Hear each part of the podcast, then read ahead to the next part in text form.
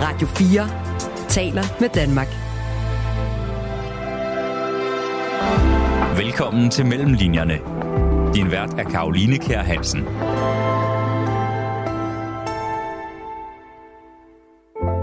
Så øh, har jeg haft en mærkelig, sådan, næsten angst for meget vrede kvinder.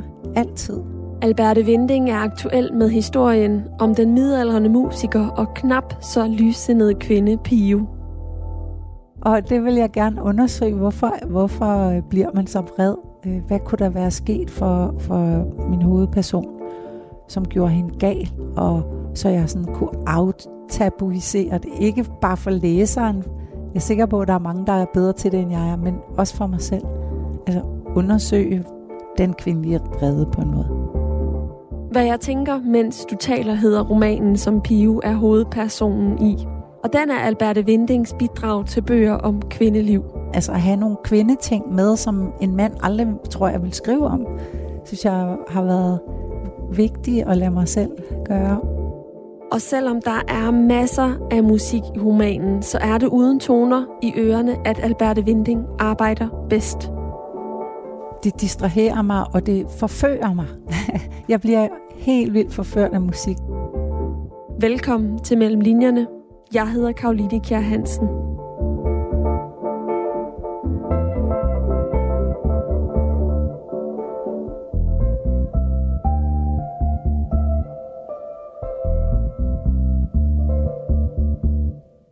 Alberte Vinding, hvor stor forskel er der på at skrive en sang og skrive en roman?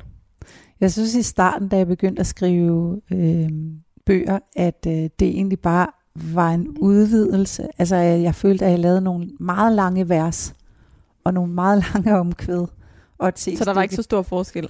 På en måde ikke. Eller også har jeg bare virkelig haft lyst til at skrive, siden jeg var helt lille. Så nogle gange er det også sådan, måske det første, man skriver, det flyder bare ud. Og det er ikke nødvendigvis super godt, men der har bare været sådan en indre pres på at komme i gang med det der med at skrive. Men jeg synes stadigvæk, at jeg skriver meget korte bøger. Så jeg tror, at øh, gå ved, om det er, også er lidt for sent for mig at ændre. Altså, jeg er jo ikke nogen vorhar, så øh, jeg har nok det der sådan, øh, stadigvæk det der komprimeret med mig. Ikke? Mm. At det skal være vers, vers omkvædagtigt, og at det skal siges så hurtigt som muligt næsten. Men din nye roman, hvad jeg tænker, mens du taler, som udkommer på onsdag den 29. marts, er trods alt 239 sider, mener jeg, det er. Altså, det er jo lidt længere ja. øh, end en sang, så der må der også være altså, dele, hvor at arbejdsprocessen adskiller sig fra det at lave en, ja. en sangtekst. Altså 100 procent, det er jo øh, efterhånden har jeg dem sådan med sangteksterne, at øh, jeg kan lide at lave dem hurtigt, fordi jeg synes, der er, øh, der er også Altså, jeg har lige gået og støvsuget lidt, inden du kom, fordi jeg har haft barnebarn på besøg, og, øhm, og gik og tænke, og så hørte jeg nogle af numrene samtidig, fordi så kan jeg også nå at øve lidt, og så tænkte jeg, hvad er det egentlig, jeg mener med den linje? Og det kan jeg godt lide, at der er de der sådan, ting, der er lidt underlige for mig selv, men som bare udløser en stemning, når jeg synger dem. Altså min, min, min underbevidsthed ved godt, hvad det betyder, men min overbevidsthed tænker, det er ulogisk, Alberte. Hvorfor skrev du det? Mm. Øh, men det er fordi, jeg beholder de der first drafts ret meget. Gør du også det, når du skriver bøger? Nå, men der har jeg jo også redaktør på, og man skriver igennem nogle gange, og øh, jeg prøver faktisk at holde det tilbage, den der behovet for at sige til hende, jamen det er fordi, som jeg har egentlig sådan naturligt, det prøver jeg at droppe, og så sige, okay, men du er min læser, du synes det her, øh, det, du synes det her er irrelevant, så er det det sikkert for en masse andre også. Og, og øh, i det hele taget er der bare noget virkelig skønt ved, at der kommer nogle andre, og strammer lidt op på det, man har lavet. Mm. Så du kan godt lide, at når du skriver en bog, så involverer det flere mennesker i processen, end når du skriver en sang? Nej, fordi jeg tror tværtimod, at jeg har savnet mit band, når jeg skrev, og at jeg er ved at få mig mit band. Jeg har Anne Mathisen, som har fulgt mig nu. Det her tredje bog, vi skriver sammen. Og så har jeg øh, nu Gudkend, og jeg kan mærke, at de, de er gode til at være orkester. Så, øh, nu det er en fin måde at se sin ja, redaktør på. men man sådan lidt et, med et moderne eller sådan op i tiden ord, kunne jeg sige, det er mit team. Men det er det virkelig. Øh, og, og, og det der, øh, jeg tror det antisociale ved at skrive, er også noget af det, som forfattere søger, men som vi også går ned på. Jeg har nogle forfatterveninder, og jeg synes alle sammen, at vi, åh, det var sådan lidt klaustrofobisk at, at skulle gå ind i det der ensomme rum, ikke? Øh, som der går lang tid, før man kommer i gang med rigtig at skrive sin bog. Og det tror jeg er sådan angsten for at blive slugt af, af ensomheden og historien, hvis det giver mening. Mm. Når jeg spørger om det her, så er det fordi de fleste jo kender dig som sangskriver mm-hmm. og som sanger. Øh, men du har faktisk skrevet bøger i utrolig lang tid. Du debuterede som romanforfatter i 2008 med øh, romanen Tisvilde Strand. Men de fleste kender dig nok for de to seneste. Kastevind, der udkom i 18, og Småt Brandbart, som udkom i 2020. Øh, og de sidste to her er erindringsbøger. Den første handler om din barndom, og den næste Småt Brandbart om din ungdom. Øhm, inden da har du også skrevet en masse øh, børnebøger, så hele det univers er der også nogen, som øh, vil kende dig for. Men jeg synes, det er interessant, at du nu er gået tilbage til romangenren med øh, din nye øh, roman. Øhm, og det er jo den, vi skal tale om de næste 50 minutter, mens vi sidder her hjemme hos dig mm. i øh, København. Det er dejligt farverigt og, øh, og stort hjem. Det er som, også øh, ret påsket lige i de her dage, så jeg får lige en ekstra nyk op. ja. Men vil du ikke prøve at tage mig og lytterne med tilbage til øh, dengang det første frø til øh, romanen her blev sået? Jo, altså, jeg vil lige, hvis jeg lige kan øh, spole tilbage til erindringsromanerne, så gik det mere og mere op for mig, mens jeg skrev dem, at des mere jeg kunne putte dem ind i en stil eller en form, eller give dem en tone, på samme måde som at sætte en melodi til en tekst, des mere flød de. Og øh, jeg var nødt til at hvad skal man sige, rekonstruere min barndom. Og meget af det er i og for sig løgn, forstået på den måde, at, at jeg har øh, stykket det sammen ud fra følelser, jeg havde. Jeg skrev på mine følelser, og ikke på øh, særlige konkrete øh, minder. Så på den måde så opdagede jeg bare, måske midtvejs i, i nummer to, øh, at småt brandbart, at det her, det var bank med meget fiktion. Så derfor var det ikke så svært for mig at hoppe over i fiktionen. Jeg tror, alt er fiktion på den måde. Men vi har bare som læsere sindssygt meget brug for genre, ikke? Og øh, jeg ved godt, jeg sidder også selv og læser tit øh, forfatter ind i bogen. Og hvis det nu er en kvinde, der skriver øh, som en mand for eksempel, så skal jeg lige over det. Fordi jeg, så kan jeg ikke sidde og google hende. Og sådan. Jeg kender virkelig godt behovet. Men som forfatter, når jeg så har min forfatterkasket på, så forstår jeg det slet ikke. Fordi, altså, ja, det er jo et værk. Altså, det er, det er der er ikke så stor forskel i virkeligheden. Nej, det, det er ikke en selv. Men jeg har, øh, jeg har tit haft lyst til, især her de senere år, har haft ekstremt lyst til at fortælle om, hvordan det var at være ude at spille. Så det, det havde jeg lyst til at give min karakter. Og Pio, som er, ja. er hovedpersonen, og 50 og musiker, og man, vi møder hende, hvor hun er på turné med sin øh, makker Martha. Ja, og jeg, jeg havde virkelig lyst til sådan, og, og i virkeligheden var der meget mere øh, i starten om de der små, mærkelige steder, man, man spiller med, som er så rørende, og mødet med publikum og sådan noget. Men i og med, at hun er meget mere gal i, i skranden, øh, Pio egentlig, end jeg er, så, øh, så blev det næsten for positivt. Altså, øh, og, og jeg ved heller ikke, om det er så positivt altid at være ude og spille. Så det var sådan, jeg tror, jeg kom til at romantisere det lidt for meget. Øh, og det er ligesom det, det, der ligner mig mest, det er, at hun gør det. For ellers, så øh, har jeg haft en mærkelig, sådan, næsten angst for meget vrede kvinder. Altid. Og det vil jeg gerne undersøge, hvorfor, hvorfor bliver man så vred? Øh, hvad kunne der være sket for, for min hovedperson, som gjorde hende gal, og så jeg sådan kunne aftabuisere det. Ikke bare for læseren. Jeg er sikker på, at der er mange, der er bedre til det, end jeg er, men også for mig selv. Altså undersøge den kvindelige vrede på en måde. Mm. Jeg var ret vild med de der Olive Kittredge bøger, for eksempel, og synes, hvor skønt, at jeg kan forelske mig i en karakter, der er så øh, rasende og sådan nærmest sådan... Øh, hun sådan lidt borderline, vil jeg sige. Altså, og så fungerer hun alligevel øh, som en meget, meget charmerende karakter. Ikke? Altså, øh, hvordan, hvorfor, gør, hvorfor er hun sådan? Så jeg, jeg tog det måske et andet sted hen og gav hende meget fortid. Mm. Ja, fordi, fordi Pio, hun er... Øh jeg har egentlig gået og tænkt over, hvad det rigtige ord er øh, at beskrive hende med. Fordi jeg har egentlig ikke umiddelbart tænkt, fred Nej. er det rigtige ord. Altså hun er mere sådan... Hun er i en form for krise, og Ja. hun er også sådan lidt forvirret, og samtidig også lidt bitter og Ja, hun er bitter. Hun menneskefjendsk, eller ja. sådan, hun kan sgu ikke helt komme ind på livet af, af folk, øh, eller sådan konversere. Hun er gået i stå på en eller anden måde med det sociale liv. Vi hører jo ikke så meget om, altså vi hører om hendes fortid, at hun har en, øh, en søn med en fransk mand, der hedder Jacques, og øh, sønnen er flyttet til Paris nu, så han bor ikke hjemme længere. Han er også blevet stor og skal flyve fra redden. Øhm, men vi ved jo egentlig ikke, hvordan hun sådan har omgået mennesker tidligere. Men jeg får virkelig fornemmelsen af, at hun er ikke særlig god.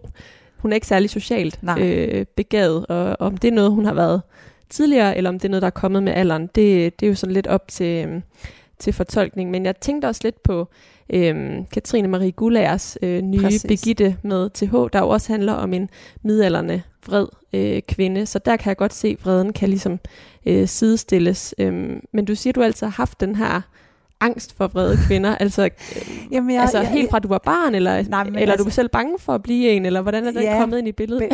det der har jeg jo så opdaget netop, at det var det, det handlede om, fordi der, der har traditionelt set været stærke kvinder, synes jeg, i min familie.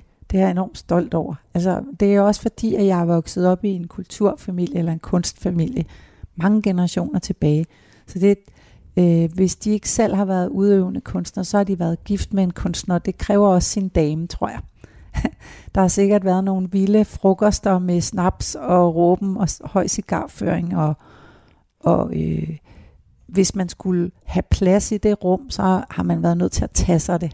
Så det har været en vigtig funktion, især i gamle dage. Ikke? Øhm, og så har jeg bare begyndt at opdage, at jeg gør nogle lidt uschammerende ting selv, altså med alderen, og sådan tænkt, hov, nu kommer det det der. Sådan, jeg, jeg, jeg tror også, der er noget at gøre med, at altså jeg har lige i dag fået en åbenbaring, som er, at måske er der også noget positivt i, at jeg kan se i for eksempel yngre kvinders øjne, at nu, jeg, nu har jeg sagt noget, der var for hårdt. Det, det betyder jo, at de tager mig alvorligt. Og, det, og så havde de ikke, jeg troede lige, du var sådan et godt menneske, og så siger du det. Men tænk, at, at nogen synes, jeg er et godt menneske. Forstår du, hvad jeg mener? At, at, så man, man er måske ikke så usynlig, som man tror eller forestiller sig som ældre kvinde. Øh, og så siger man bare et eller andet, ligesom man altid har gjort. Jeg tror, jeg siger nogenlunde de samme ting, som jeg sagde i 80'erne, men pludselig er det utilstedeligt. Og det er nok også det, der er sket for de gamle damer i min familie, at der har været et tidspunkt, hvor alle grinede, og hun kastede med håret og tændte en smøg mere. Og så lige pludselig, bum, så kommer der sådan et tidspunkt, hvor nu, nu er du ikke cute, når du siger det der. Så det er nok også... Øh, men, men til gengæld har du en plads som matriark, eller orakel, eller en eller anden form for øh, ældre overhoved.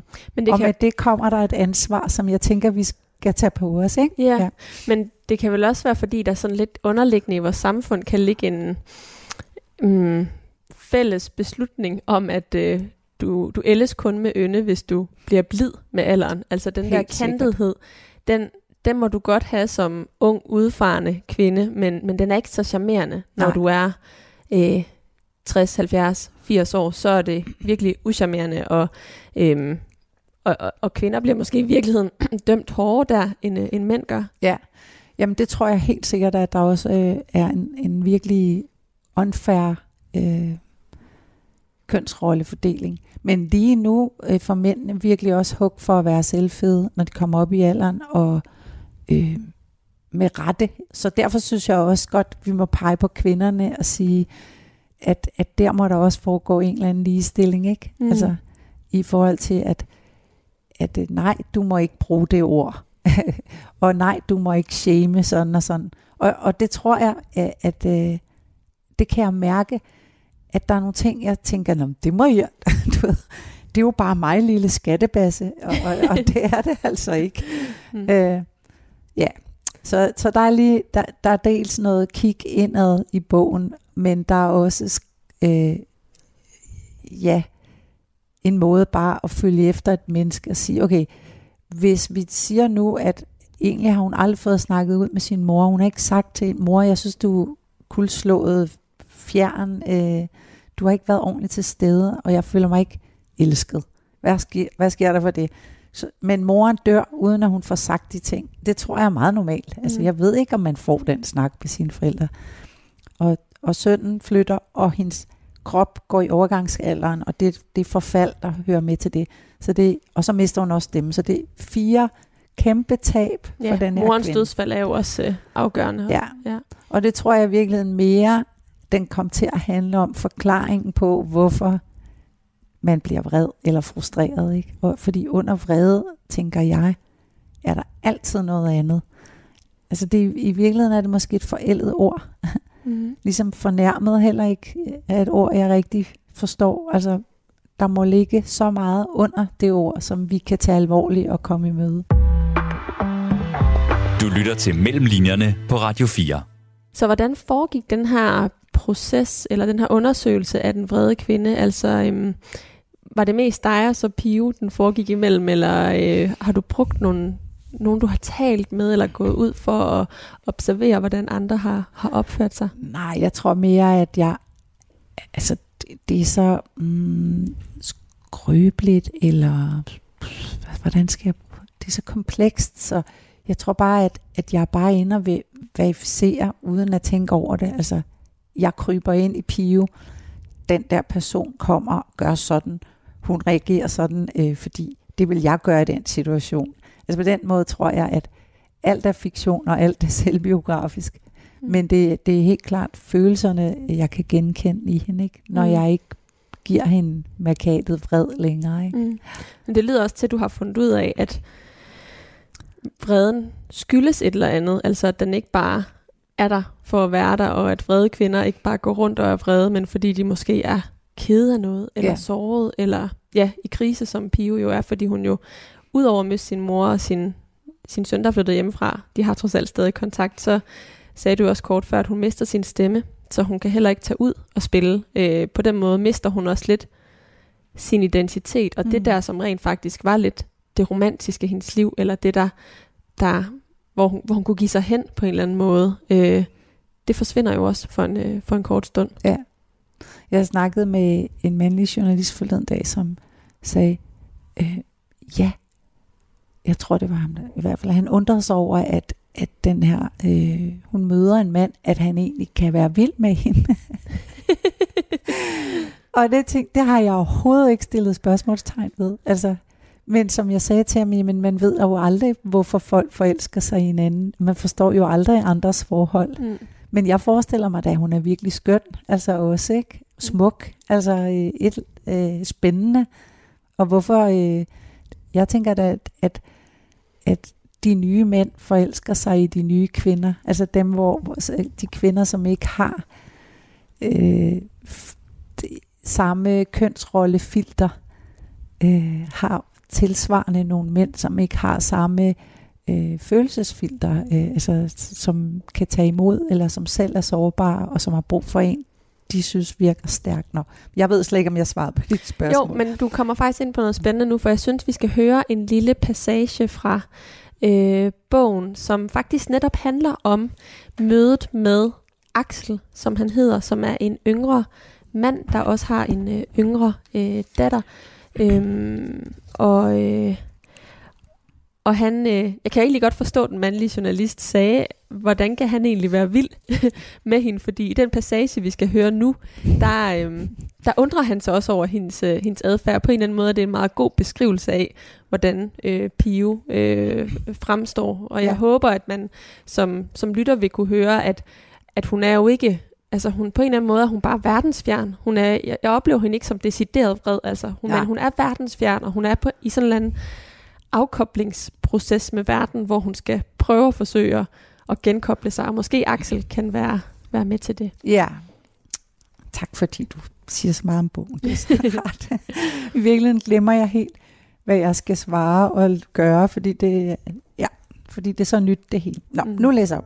Du er hele tiden lidt fjern i blikket, siger Axel om aftenen. Vi ligger ellers med ansigterne vendt mod hinanden, efter hans hænder har holdt om og strået ned af cellerne i min krop, som nu står på stilke og følger ham opmærksomt, kærligt, længselsfuldt. Jeg tænker lidt for meget over min barndom i de her dage. Hvorfor lige de her dage? Nej, nu er det mig, der skal spørge dig om noget, siger jeg. Jeg tænker. Det er ikke naturligt for mig at finde på spørgsmål til andre. I stedet plejer jeg at gætte, hvis noget gør mig nysgerrig. Har du fundet ud af mere om New Zealand? Hvordan? Øh, om rollen? Jeg har ikke nogen plan med mit spørgsmål. Skal man have det? Ja, det kan vi godt snakke om. Haha, det kan vi godt snakke om. Fair. Det er fantasy. Han holder en pause. Åh, oh, det ved jeg ikke, om jeg kan holde ud. Jeg kan egentlig godt lide fantasy, tror jeg. Game of Thrones og sådan noget. Nemlig den her lidt mere Vikings i sine kostymer. Vi skal optræde en bjergkæde først, og det ser så vildt ud. Og jeg er begyndt at træne. Kan man se det? Ja, man kan se det. Jeg får et flashback til far, der er begyndt at løbe. Han står et øjeblik i døren og ser på mig og Vivi stolt, inden han lunder ned ad Gyldenrigsvej i et brunt og orange joggensæt. Han og mor har fået nye kærester, og hjemme hos far og Vivi, hende der skal blive Ingrids mor, er der både en motionscykel og aerobic-videoer med Jane Fonda, som hun forgæves prøver at få mig til at lave gymnastik til i en tid, hvor jeg ryger cigaretter i smug og er uendelig træt. Hmm, hvad sker der med dig nu? Du forsvinder igen, siger Axel og holder om min hage. Det føles en smule karikeret, og jeg drejer mig og lægger mig på ryggen. Det, der sker, Axel, er alt det, jeg tænker, mens du taler. Tak. Ja, det, det er lidt verdens, verdensfjern, det kan mm. jeg godt se. Men den hedder jo også, hvad jeg tænker, mens du taler. Ja. Og det er fordi, at du har fundet ud af, at de vrede kvinder tænker en masse, mens andre taler, eller hvordan kom, øh, kom yeah. den øh, titel og den ligesom pointe øh, frem i processen? Øhm, altså jeg tror meget, at jeg prøver bagefter at finde ud af, hvad bogen handler om. Altså en ting var, hvad jeg satte mig ud for at lave. Øh, den skulle jo også være smad og sjov, synes jeg, bogen. Øhm, noget andet det er den også. er, hvad jeg havner med, og så skal jeg ligesom prøve at, at sådan holde tråd i det og sige noget til dig, som, øh, som øh, samler den. øh, men egentlig øh, har jeg ikke sådan, tror jeg, jeg er ikke sat ud for at skildre øh, en arketype på den måde. Altså jeg håber, hun er en arketype, men forstå mig ret, det, det er også øh, bare et menneske, og vi er simpelthen så men kender du ikke, når, når man sidder derhjemme, og man, man vil gerne beskrive noget for sin kæreste, og så siger man sådan en type, men ved lige så snart man har sagt det, at det, det holder ikke vand, mm. det der. Øh, vi er alle sammen øh, rigtig mange typer. Nå, men mm, jeg tror mere, at det er en familiesygdom, så den har jeg taget med, fordi jeg synes, den er den forklarer ret meget, at man kan virke mm, kølig eller distræt på andre mennesker, men indeni er der et kæmpe indre liv jo, altså hvor hun når at have et sådan meget stærkt minde om sin far, og så også med noget sorg i. Så det er måske også det, han ser i hendes ansigt, at øh, hun får lige nævnt, at øh, far og mor fik nye kærester, og man ser faren for sig sådan lidt, altså sådan prøver at være smart igen i sit orange-brune jogging-sæt. Øh, så hun ser måske også lidt irriteret ud. Altså der, der når at være alle de her lag af følelser i hende, ikke? Mm. mens han fortæller om noget andet, som hun jo egentlig burde være opmærksom på. Mm. Så der har jeg altså brugt et lidt usympatisk, men meget fremtrædende familietræk. Mm. Og ja, og, og, og måske er det også meget af, måske handler meget af det også om, at hun ikke har fået talt med sine forældre ordentligt. Ja. Altså, øhm, i hvor mm. høj grad tænker du, at hendes adfærd har noget med, med barndommen at gøre, og at øh, der ikke er kommet en forløsning der? Altså 110 procent sikker på, at det er barndommen, der har skabt hende, og at, at hun netop ikke har haft de samtaler, og at hun måske, fordi hun kun havde én søsken, og det virker ikke som om, at de har været særlig tæt, haft nogen, hun kunne dele det med. Det må jeg sige. Jeg er virkelig glad over, at vi er syv søskende, og nogle gange er vi meget uenige om, hvordan vores barndom har været, men det er jo også sundt. Fordi man får virkelig sådan et selvkritisk billede på sin egen, sine egne minder.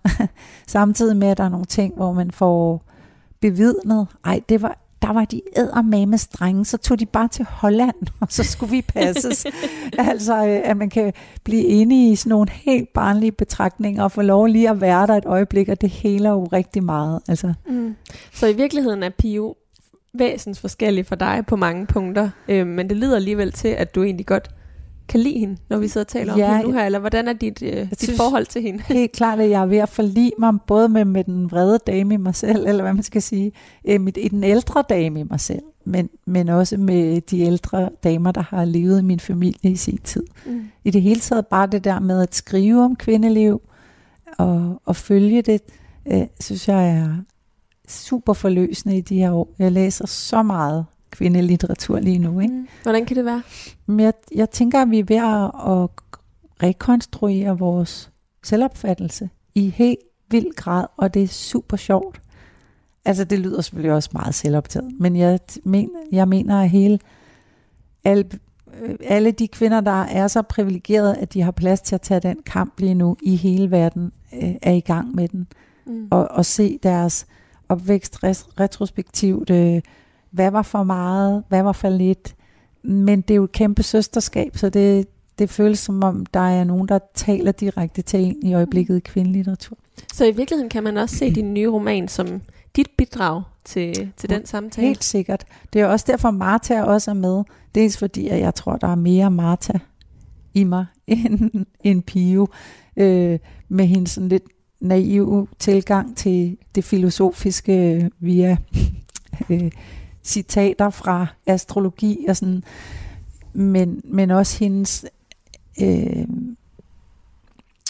altså, ja, hun bløder i, i næsten et år, og sådan, altså at have nogle kvindeting med, som en mand aldrig, tror jeg, vil skrive om, mm. synes jeg har været vigtigt at lade mig selv gøre, og have den unge pige, Fiona, og hendes sådan blide væsen, og den lille pige Eva, altså der, der er ligesom alle generationer repræsenteret. Ikke? Mm. Ja, der er ikke særlig mange mænd i virkeligheden, Nej. udover øh, Axel. Øhm, så det er jo egentlig en fin pointe, og faktisk noget, jeg ikke lige har tænkt over, før at du, øh, du siger det nu. Øhm, nu nævner du selv det her med de forskellige generationer, der er med, og øh, det er jo lige fra den lille pige Eva, øh, som er Axels datter, til teenageren Fiona, som er Martas datter, til Marta på øh, i 40'erne, og jeg tror, Axel, er han ikke lige lidt imellem Fiona og, og Martha? Er han ikke sådan i 30'erne, eller hvor, hvor, hvor gammel Ej, jeg tror, han? han er også i 40'erne. Han er også i 40'erne, ja. ja. Og så er der jo så øh, Pio i, øhm, i 50'erne. Øh, og, og man kan jo tydeligt høre det der generations øh, clash, der kan være rent sprogligt, også bare den passage, du læste højt før, hvor at Axel jo på mange måder virker troværdig, fordi han sådan umiddelbar reaktion på, til hendes øh, spørgsmål er sådan færre, haha, det kan vi godt tale om. Altså, øh, hvordan har du øh, rent sprogligt kunne skrive den her autenticitet frem i de forskellige generationer? Hvor sjovt. Det er jeg stolt over, du siger. Dels er jeg jo børn, der er voksne. Øh, dels er jeg super barnlig sjæl. Og vi taler åbenbart to sprog herhjemme. Fordi Andreas er jo også yngre end mig. Mm, det er og din kæreste. Ja, og Tristan øh, er, bor her og er 11. Og så er jeg vild med sprog.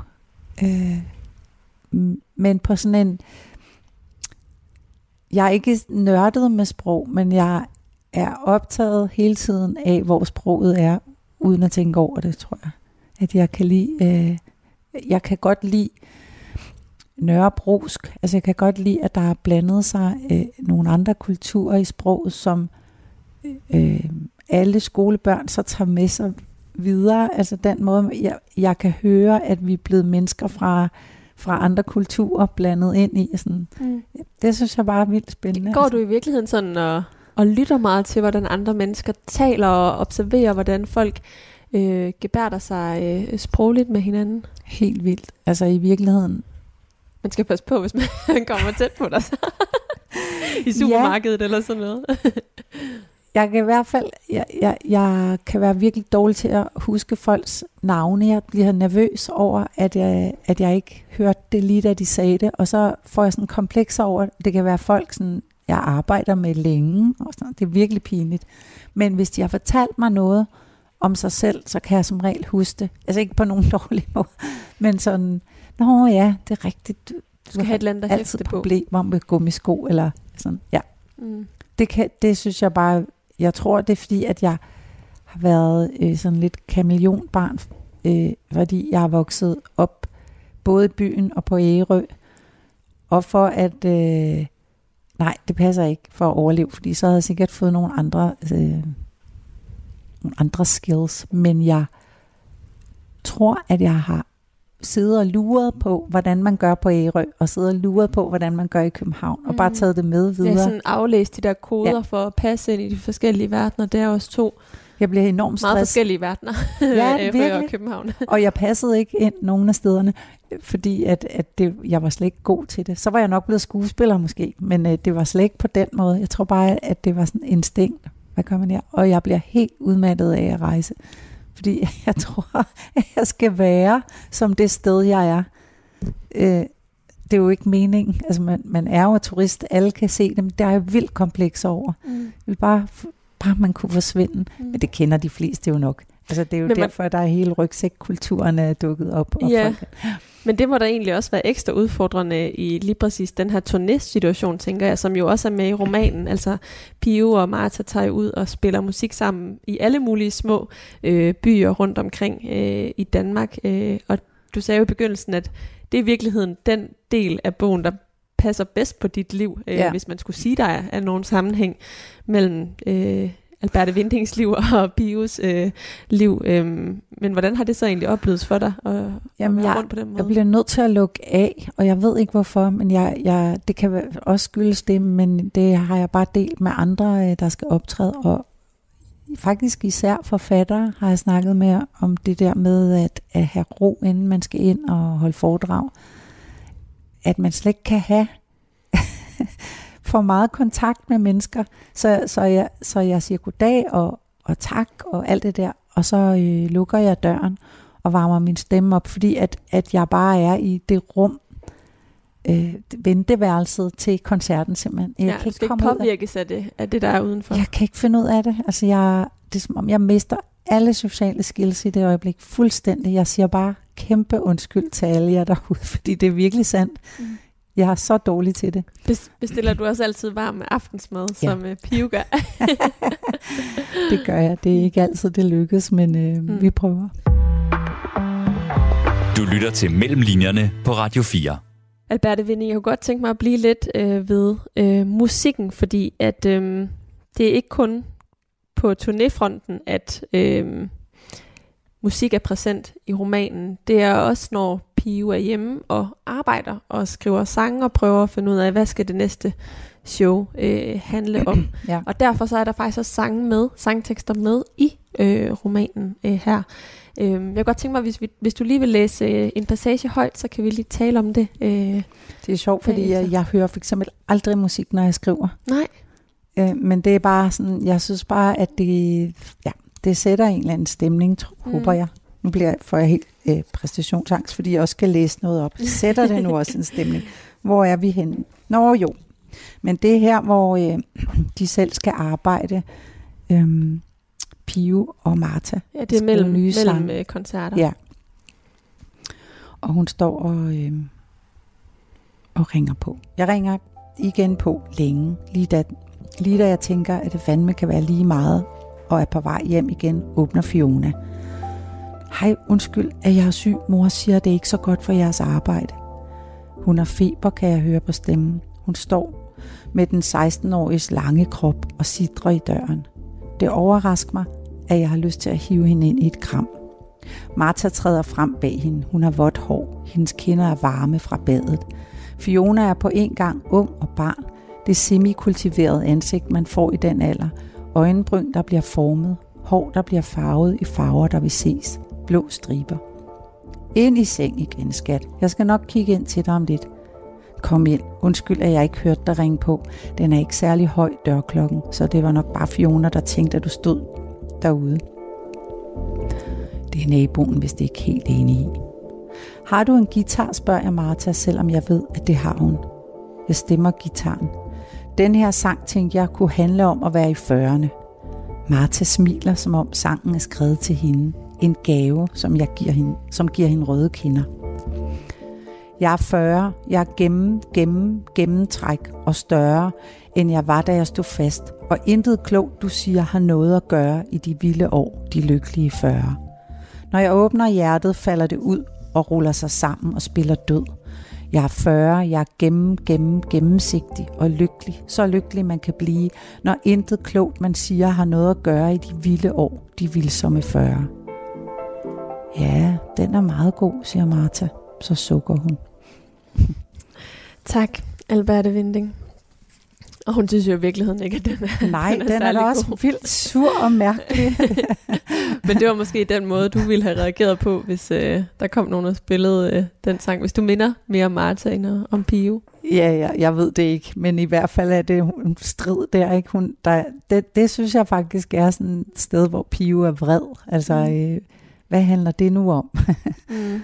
Men øh, Men du sagde før, at du jo slet ikke lytter til musik, når at du, øh, du skriver. Hvordan kan, kan det være, når der alligevel er sangtekster med i øh, romanen her? øh, jamen, jeg synes, det, er for, det distraherer mig, og det forfører mig. jeg bliver helt vildt forført af musik. Og, så jeg putter mere det der ind, at når hun hører noget, så er det jo også for at forføre læseren hen i en eller anden stemning, og jeg skal nok lave en playliste med de numre, som indgår, som, som er findes på Spotify. Men øh, nu er det jo også hendes arbejde at, at skrive musik, så det kunne være sådan et, en indsigt i, ja, hvordan et skitse kunne se ud. Men når jeg selv skriver, så synes jeg, at hvis jeg hører et eller andet musik, som er, er meget, meget smukt, og det skal det helst være, der skal ikke være for mange ord, det skal være instrumental, fordi ellers forstyrrer det og sådan noget. Så skriver jeg. Og så er der bare så meget patos i det, jeg har skrevet, så det bagefter er sådan lidt... Så hvordan, hvad, hvad for nogle rammer skal du skabe for at kunne skrive? Jeg, lige her, hvor jeg sidder nu, sidder jeg, og så kan min computer, den går ud efter 10 minutter, så den er nødt til at være øh, sluttet til. Så jeg sidder her på hjørnet, hvor stikket kan nu... Altså, jeg sidder så uhensigtsmæssigt. Og så plejer der at være ekstremt meget larm ned fra Nørreport. Jeg ved ikke, hvad der, hvad der sker i dag, men øh, Der er helt stille. podcast-guderne er med os. Ja. Og så øh, bliver jeg irriteret, så jeg lukker den sammen og tager øh, en notesbog. Der står en masse derovre, og så tager jeg det med med en øh, blyant og går på café. Og i det larm kan jeg sjovt nok godt sidde. Så forsvinder folk bare, og så sidder jeg og skriver noter, noter og øhm, så går jeg hjem og skriver det ind. Mm. Så, Så- det, der gør, at du bliver irriteret, når du sidder herhjemme, det er larm fra Nørreport, og ikke øh, at du sidder alene med dine egne tanker og, øh, og, og Pius øh, Jo. Det er det jo i virkeligheden. Men tak, fordi du siger det. fordi at selvfølgelig er det det, men, men der er også noget med at bevæge sig og skrive, synes jeg. At sådan har jeg altid skrevet sangtekster. Faktisk, når Andreas laver en melodi, så indspiller han den, jeg sender den til mig, så t- øh, tager jeg høretelefoner i og går en tur med min telefon. Og når jeg kommer hjem, er teksten dybest set skrevet. Så det er klart, jeg har jo været vant til den arbejdsform mm. nu, nu går jeg sådan ned ad Købmagergade eller et eller andet, og så øh, prøver jeg at holde tanken fast på det, jeg gerne vil tænke på. Og så når jeg kommer ind på caféen, så er det ligesom om, så er jeg i gang. Altså, Ja. ja, fordi det er jo ikke lige så forløsende som at gå en tur, så komme hjem, og så er teksten skrevet. Der er jo, det er jo noget længere arbejdsproces i virkeligheden, når Ja. det er, er den måde. Men, men arbejder du så med sådan forskellige tekststykker? Altså jeg kan egentlig godt tænke romanen her, som du sagde i begyndelsen, det her med sådan vers, omkvæd, vers, omkvæd. Ja. Altså sådan, jeg kan godt se de der sådan dele for mig. Altså der er ligesom turné, passagen, stemmen går i stykker. Ah, ja. Øh, ja. Der er sommerhuspassagen, fordi stemmen er gået i stykker. øhm, så er der ligesom et efterspil. altså sådan, jeg kan godt se det sådan lidt øh, brudt op, men, men Ja. er, det, er det et udtryk, fordi det er sådan, du arbejder, eller er det bare sådan, teksten er kommet til at se Ja, ud det tror jeg bare. Altså, men, og jeg tænker også, der er jo også, ja, altså der er jo også enormt mange dele i det, fordi der er det at, at skrive. Så er der også øh, at sende det til redaktør. Så kommer det tilbage med nogle bemærkninger, og så sidder jeg sådan set bare herhjemme. Altså fordi så er det på en måde sådan øh, teknisk og pillearbejde, øh, ligesom at producere en, en sang, hvor, hvor øh, det, det er reelt arbejde. Der skal min kreativitet ikke helt på samme måde flyde. Men der sker bare også det, at når jeg så er i gang med at rette og rive ud og flytte om, og sådan, så kan der godt, nu, er, nu hvor jeg alligevel er inde i det rum, så kan jeg godt pludselig bare skrive en hel masse igen. Ikke? Altså, så, men øh, jeg tror bare, der er sådan rigtig mange dele i det at skrive en bog. Mm. Og det tager efter min mening helt vildt lang tid. Altså jeg, jeg er jo slet ikke vant til at bruge så lang tid på noget. Så jeg er nødt til at snyde mig selv lidt ind i processen. Hvordan gør du det? Jamen sådan netop ved at gå en tur og skrive nogle noter i en bog, og så gå hjem og skrive det ind. Altså ligesom... Ja, og stille ikke, det op i, i, i sådan nogle øh, skridt, mindre skridt. Ja, og ikke opdage, at jeg egentlig har været på arbejde hele dagen i bogen. Altså mm. snyde mig selv til det. Det skal ikke, det skal ikke føles på den måde som om, nå, nu er kontoret åben. Jeg er, nu er jeg på kontoret, fordi det bryder mig bare ikke om. Jeg har aldrig gjort det jo. Altså. du lytter til Mellemlinjerne på Radio 4. Alberte Vinding, har du øh, lært noget nyt i den her øh, proces, altså arbejdet med, øh, hvad jeg tænker, mens du taler? Øh, ja, det er et godt spørgsmål. Har jeg lært noget nyt? Jeg er i hvert fald rigtig glad for at være i fiktionen, og jeg havde sådan en, en skitse, jeg har en idé til den næste bog, som også er baseret på no, den er baseret på, på nogle rigtige oplevelser i New York. Men øh, jeg måtte bare lige minde mig selv om, hey, du har det virkelig godt i fiktionen. Altså, hvorfor er det, at du skal følge en eller anden gammel historie? Øh, så det tror jeg, jeg dropper. Jeg tror, jeg bruger det som idé, at to mm. mennesker mødes og foretager sig nogle ting, men at jeg vil blive i, funktion, øh, i fiktionen. Mm. Det er ret interessant, fordi hvis vi går to bøger tilbage, så er der jo øh, Kastevind, som handler om din barndom, og Småt Brandbart, som så handler om USA. Og nu er der jo så en roman her, der handler om et liv i København, og så er du også lidt på vej til USA igen. Altså øh, pendulerer du rent inspirationsmæssigt meget imellem øh, de to øh, ja, dele af verden. men det er bare fordi, jeg synes, at, at øh, den her historie skulle sættes i New York, men New York for mig er, er stadigvæk et mysterie. Jeg har slet ikke nogen... Øh, jeg, jeg kender ikke den by. Jeg tror aldrig, jeg kommer til at kende den. Og det er egentlig et meget godt billede på en tilstand. Altså at placere nogen et sted, hvor de aldrig føler sig hjemme. Fordi så kan der udfolde sig alt muligt, synes jeg. Mystisk. Altså når man ikke er hjemme og ikke bundet af rutiner. Ikke? Mm. Men, øh, men, men ja, altså jeg, jeg drømmer stadigvæk om at blive rig og købe et hus på Martha's Vineyard, og så kan man lige flyve derfra og tilbage. Øh, det kommer aldrig til at ske. Der, der vil alt for mange ting herhjemme. Men øh, det, det, har alt, det har altid en krog i mig, USA. Altid en krog i mit hjerte. Når lyset falder ind på en bestemt måde, og når folk snakker på den der måde, og den der film og så videre, videre. Det sidder bare i mig. Altså på grund af det tidspunkt af dit liv, hvor du var i USA, eller ja. fordi du oprigtigt godt kan lide den måde, man lever på øh, i USA? Det er også et godt spørgsmål. Øhm, altså er det nu også en kultur, som jeg elsker? på en måde, men, men sådan lidt ufrivilligt, tror jeg. Fordi øh, at jeg, jeg synes også, ja, det skal ikke være, at jeg tog også afsted til USA øh, fra et miljø, og i en tid, hvor man øh, foragtede USA. Altså jeg var ikke i, i de der... Øh, jeg var ikke i, i gruppen af mennesker, som bare synes, åh, Amerika, der må jeg til. Vi var sådan rimelig venstreorienterede, mig og mine venner. Mest fordi det var på mode. Og, og vi, øh, ja, vi synes sådan, øh, USA var kapitalisterne, og og så elskede jeg det bare fra det sekund, vi landede. Jeg synes også, det var en, et skræmmende stort land, men jeg elskede amerikanernes elskværdighed og deres sådan det barnlige også i kulturen. Jeg elskede musikken, jeg elskede naturen, helt ufrivilligt, men jeg fuldstændig overgav mig. Altså. Mm. Er der noget ved amerikansk litteratur, som inspirerer Ja. dig arbejdet som forfatter?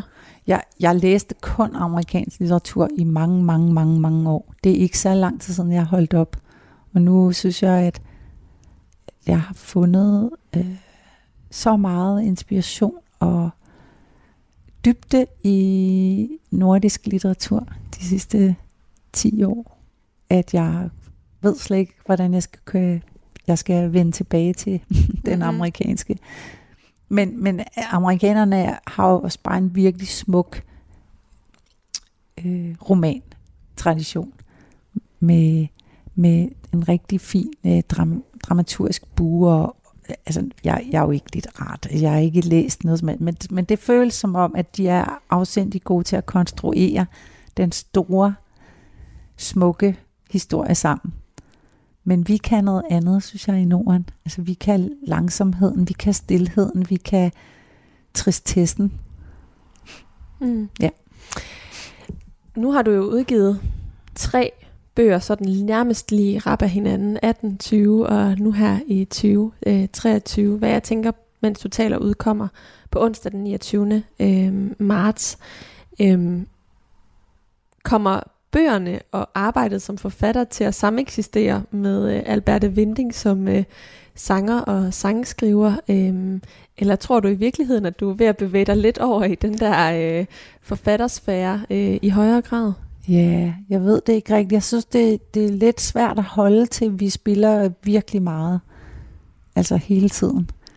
Og, og jeg synes, øh, jeg skal bruge øh, halv time hver morgen på at øh, på sangøvelser for ikke for at blive en dygtigere sanger, men for det bliver jeg jo åbenbart ikke, men, men for at varme stemmen op. Og det synes jeg er hårdt, altså at der er så meget vedligeholdelse med den mm. stemme der.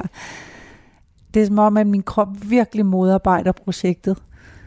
Men så er der Måske også- du er ved at ruste dig til, hvis du skulle miste stemmen, så kan du, så kan du skrive. og, men det gør jeg mister faktisk virkelig tit stemme, men nu det gør jeg. Altså, Okay. Men jeg har så et beredskab, som jeg går i gang hver gang. Ikke? Forleden du dag er bedre mistede- rustet end Pio. Ja. Ja, men forleden dag skete det for mig, som er i romanen, at min stemme simpelthen sandede til midt i koncerten. Så det var super underligt. Ej, var det ikke ubehageligt? Jo, det var faktisk virkelig ubehageligt. Og det er jo vildt sårbart at stå derude, kan man sige. Men, men det er også det er også det jobs skønhed, og det tror jeg, jeg har forstået her de sidste mange år, at, at når det er godt, så er det også bare, der er ikke noget som det. Så vi spiller i hvert fald de næste par år øh, sikkert rigtig meget, og så må vi se på det. Fordi nu, jeg føler 60 i år, og jeg synes også, det er fair nok ligesom at sige, jamen vi, vi tager et par år ad gangen. Jeg kan jo ikke vide, hvad der sker. Mm. Men jeg håber til gengæld at kunne skrive, til jeg dør. Det er jo måske det fine ved forfatterskabet, at det kan man faktisk godt holde til. Jeg har også sådan tænkt, hvad hvis jeg mister mit syn? Jamen, jeg tænker de værste ting. Hvad hvis nu jeg mister mit syn, for eksempel? Det kan jeg jo ikke... Øh... Jamen, så må jeg indtale bøgerne, du ved. Så det bliver ved med at... Du finder på nødløsninger. Ja, jeg kæmper for det. Mm. Jeg synes, det er et fint sted at øh, slutte. tak skal du Albert have. øh, Tak Vinding. for god snak. Ja, det er mig, der takker, fordi jeg måtte øh, komme hjem til dig her i dit dejlige hjem og tale om arbejdet mellem linjerne i, øh, hvad jeg tænker, mens du taler. Også en stor tak til dig, som lyttede med. Hvis du kunne lide, hvad du hørte, så er du hjertelig velkommen til at dele programmet her i din omgangskreds. Du kan også anmelde det der, hvor du plejer at lytte til podcast. Så er der flere, der kan få det i ørerne. Og ellers så kan du altså finde mange flere forfattersamtaler med mig som vært, hvis du søger efter mellem linjerne i Radio 4's app, eller der, hvor du plejer at lytte til podcast. Mit navn er Karoline Kjær Hansen, og tusind tak, fordi du lyttede med.